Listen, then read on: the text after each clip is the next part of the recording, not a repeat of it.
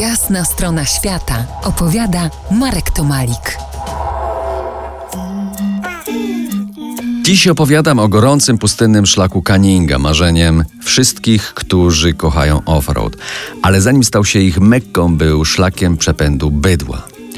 Kiedy na początku XX wieku geodeta Alfred Canning tyczył szlak i budował co 30 km studnie, zleceniodawca tej pracy, rząd Australii Zachodniej, nie przypuszczał, że przepędy bydła tą trasą będzie zbyt morderczy i to w sensie dosłownym.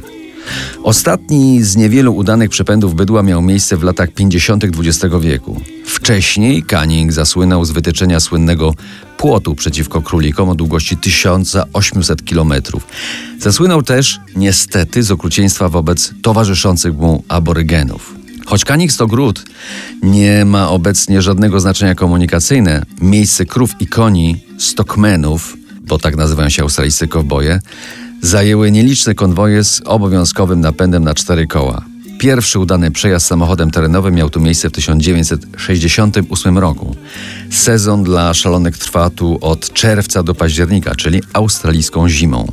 Z 54 ponumerowanych studni i wodopojów wybudowanych ongiś przez Canninga do dziś ocalało zaledwie kilka, tylko niektóre z nich mają wodę zdatną do picia. To też stosowny jej zapas trzeba zabrać ze sobą. Podobnie z żywnością i paliwem. Przez dwa tygodnie jest się zdanym tutaj wyłącznie na siebie. Tu nie pomoże nikt. Na szlaku śmierci zginęło już ponad 30 osób i każdy rok przynosi nowe ofiary. W buszu trzeba być sobą, trzeba być rozsądnym. Nie należy się spieszyć i trzeba się poddać naturze. Australijczycy mówią go as you flow. Idź z falą. Jeżeli wiatr wieje w twarz, nie staraj się go pokonać. Zwolnij. Jeżeli wiatr masz w plecy, wtedy jest czas, aby pokonać dystans.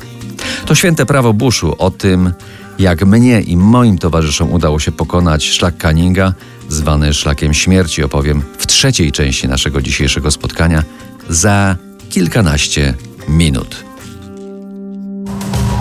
To jest jasna strona świata w RMS Classic.